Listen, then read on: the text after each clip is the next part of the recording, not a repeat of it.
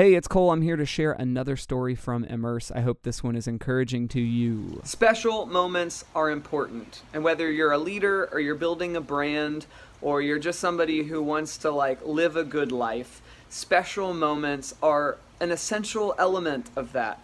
I just came from City Hall. It's our city's 142nd birthday, and it was just special. There was a band there, and we raised a new flag, and it was really great. But then I came home and I opened my mailbox, and my friend Patrick Colts, uh, who lives in New York, um, had sent me a package. And I went and I opened the package, and inside of it was one of these things. It's called a Jacob's Ladder. I don't know if you've seen them before, but like you do it back and forth, and these little things go down. And last time I was in New York, Patrick and some friends and I were talking about this, and he remembered it, and he sent me one in the mail, which is absolutely incredible.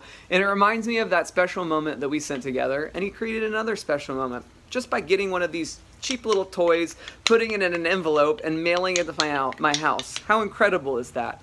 And when you're creating a business or you're running a restaurant or you're becoming an artist and you want to do a show or you're writing music and you want to play in a band and you want to do shows uh, in a, with your band, like it's all about creating special moments for the people who are seeing it, the people who are encountering it, your customers, whoever it might be. That's what the Creative City Project and Immerse actually is all about. These unexpected creative encounters. We want everybody who comes to our event to have a totally different experience, yet an equally compelling one. And it's kind of like this this idea of like the Jacob's ladder. Like we want everybody to feel like they experienced something special that was theirs and it's something that they can walk away with, something they can hold on to. And I think seeing our audience that way, seeing our customers, our listeners, our patrons, whatever it might be, as people who are important enough to create special moments for, it totally transforms the way we see them,